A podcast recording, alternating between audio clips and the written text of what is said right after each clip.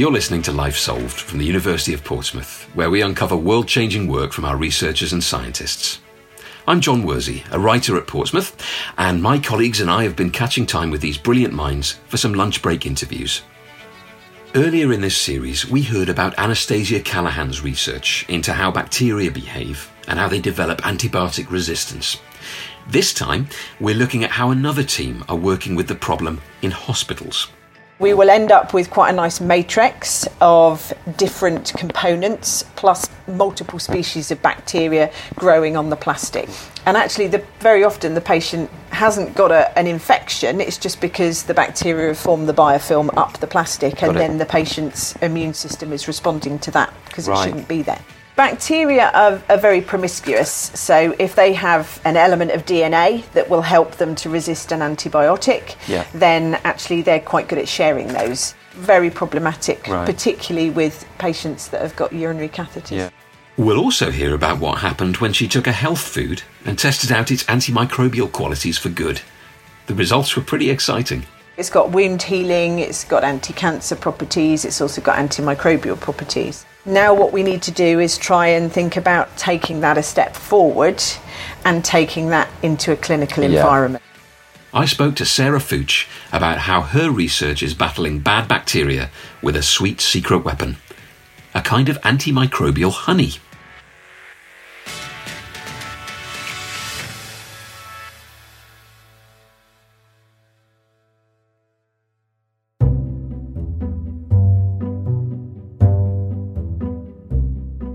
Dr. Sarah Fuchs is from the School of Pharmacy and Biomedical Sciences. So, I am a microbiologist. The area of research that I'm particularly interested in are multi resistant organisms and how we can go about treating those, so antimicrobial resistance. Sarah came to her research after working in the NHS for 12 years. She'd originally studied her degrees and worked in labs, but for her, seeing the impact of this work in the real world is what drives her research. She's recently been part of the team looking at COVID 19 samples at Basingstoke Hospital, moving through hundreds of tests a day to help doctors and medical staff better understand the virus. Yet, even before the coronavirus pandemic, Sarah had witnessed the effects of rising antibiotic resistance in her work.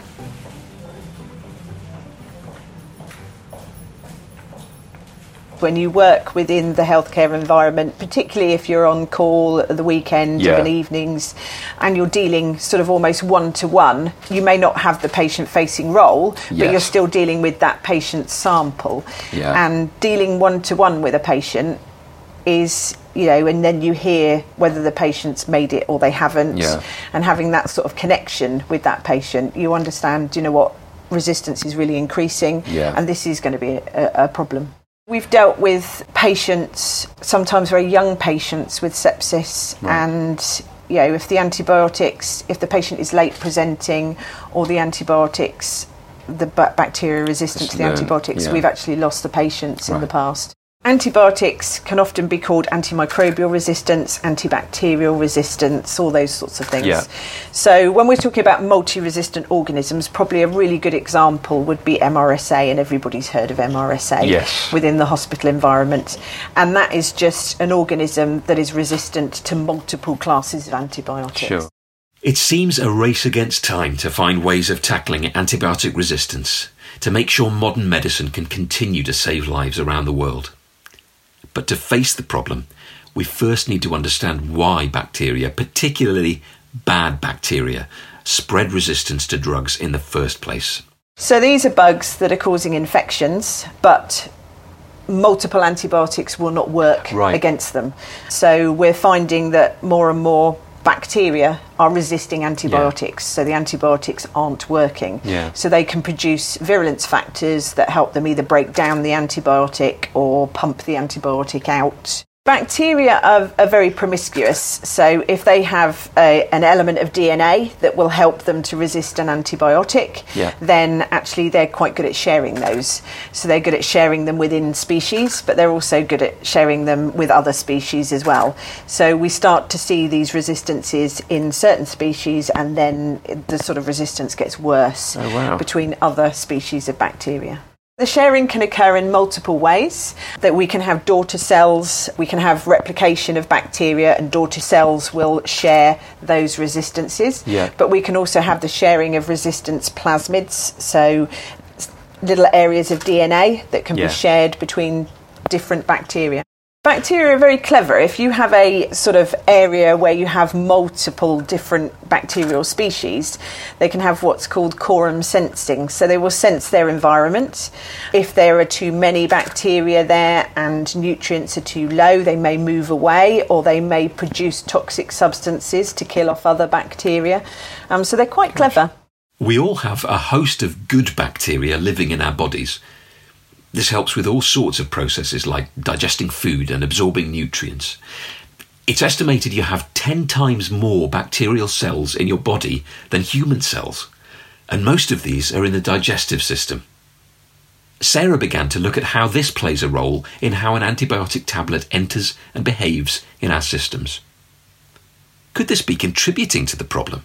When you take anything orally, it's going to be absorbed slightly differently. Different amounts are going to get to our gastrointestinal tract. And what I am interested in is are we increasing antimicrobial resistance within our normal gastrointestinal flora? Because the amount of antibiotic that's getting down to that area is it removing bacteria or those bacteria that are still resident? Is it helping them to overcome the effects of that antibiotic? There is evidence that quite a high proportion of us are colonised with multi resistant organisms in our gastrointestinal tract. Are we consuming products Yeah. where they're, they're there?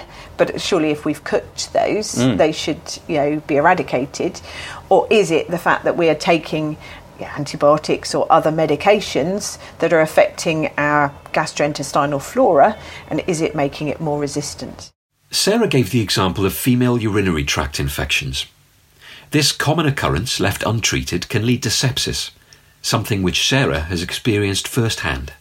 I have a particular love for a particular type of resistance, which is extended spectrum beta lactamase producing organisms, because I suffered septicemia from one in 2010. To have a look at the prevalence and to Yeah. have a look at actually are we promoting multi resistant organisms within ourselves by the treatments that we have um, really did resonate with me. They're completely harmless to us until they get to other areas of the body. Right. So if you think about females are very very prone to urinary tract infections Right. because of our anatomy. Yeah. But if we're colonized in our gastrointestinal tract with multi-resistant organisms, we are more likely to then contaminate other areas of our body Right. with a multi-resistant organism and then end up having an infection with that multi-resistant organism. In order to simulate a real environment for the bacteria she was studying, Sarah and her team had to build an artificial version in the lab.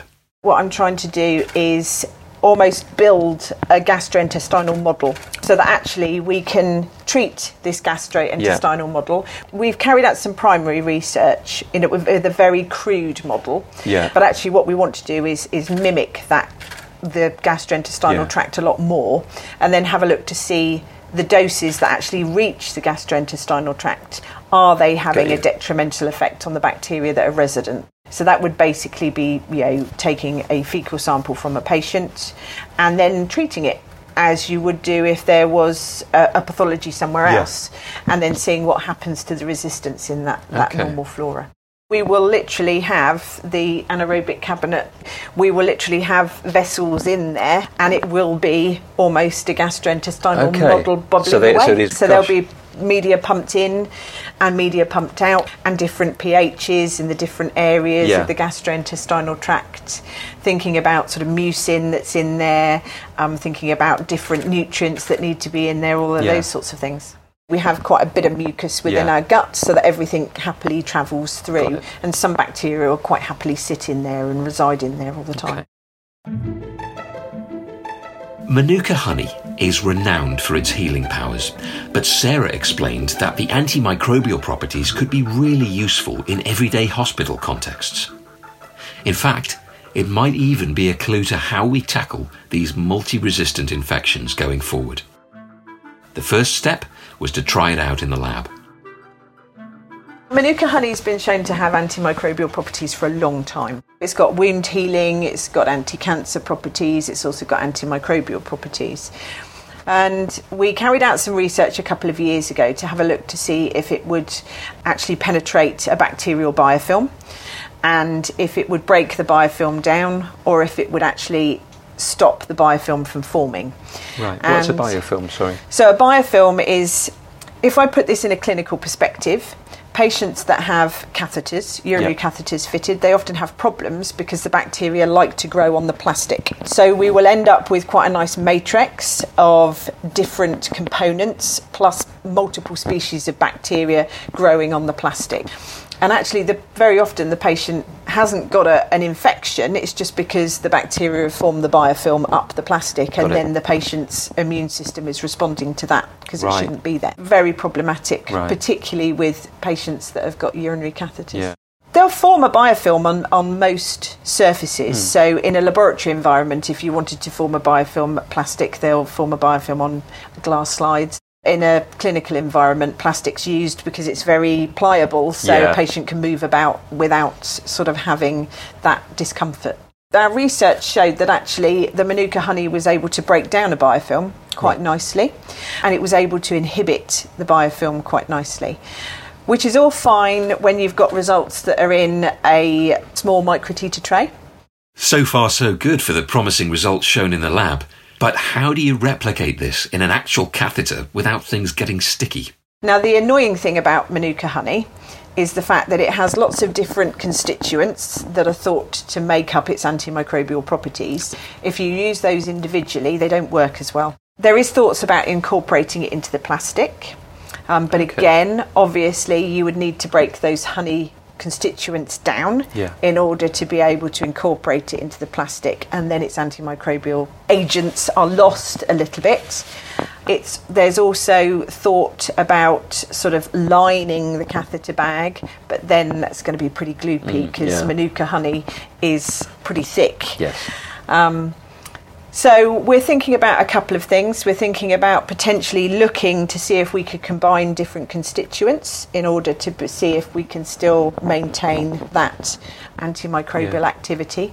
We're also thinking about honey flushes to flush the catheter bag out once a day ah. from the end of the catheter that's yeah. obviously not in the patient because otherwise that's going to be quite difficult to get yeah. to but literally just flushing a catheter bag out every day so that it's got a nice sort of honey coat that will try and reduce that biofilm yeah. from forming within the catheter bag. We're using the lab environment, we're using a 37 degree room and basically contaminating a catheter bag. Right. And then using honey flushes either once a day or twice a day yeah. for a long period of time to see if we can actually see a reduction in A, the biofilm, and B, the bacterial vi- viable load gotcha. within a control and within the different bags with the different types of honey flushes. We've noticed that 15 plus and 20 plus UMF factor Manuka honey actually are very good and they are showing quite a significant difference between the, the control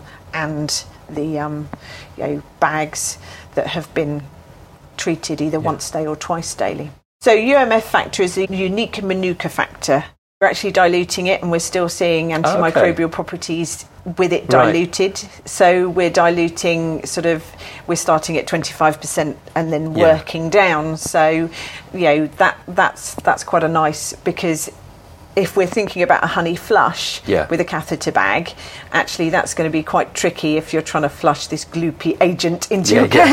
it's probably going to clog up the tap and everything else. Yeah, yeah. So actually by making it quite liquid, then to have a fl- honey flush would be quite yeah. quite nice.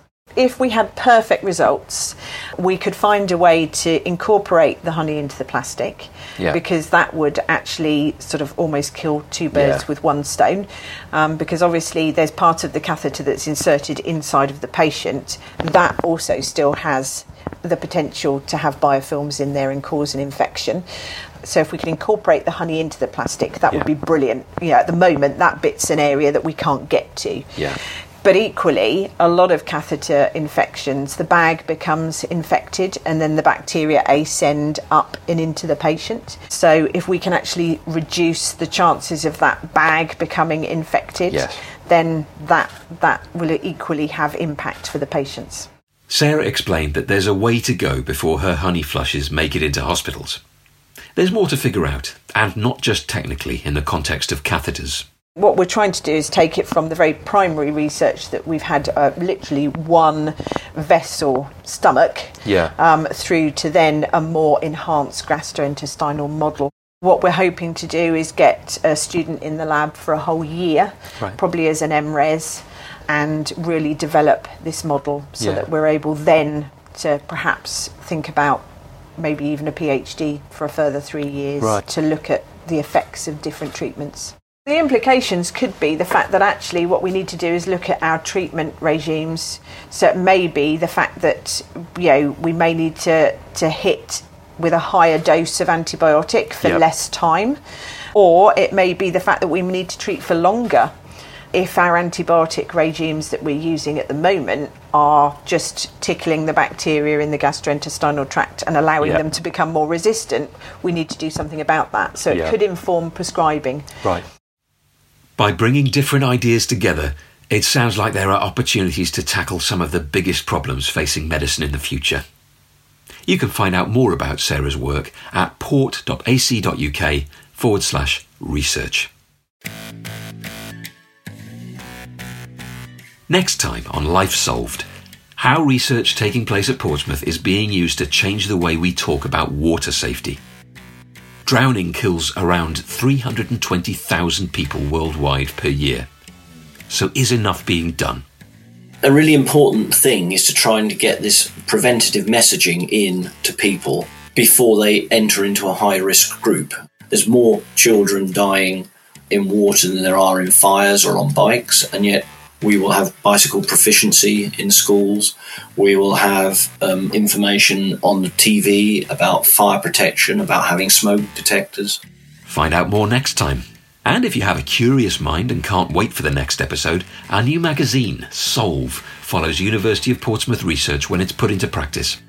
It's full of news and stories on our world leading advances and the changes these are making to lives and futures across the world. Get it at port.ac.uk forward slash solve. Let us know what you think via social media using a hashtag LifeSolved, or maybe just share the big idea with a friend. Thanks for listening.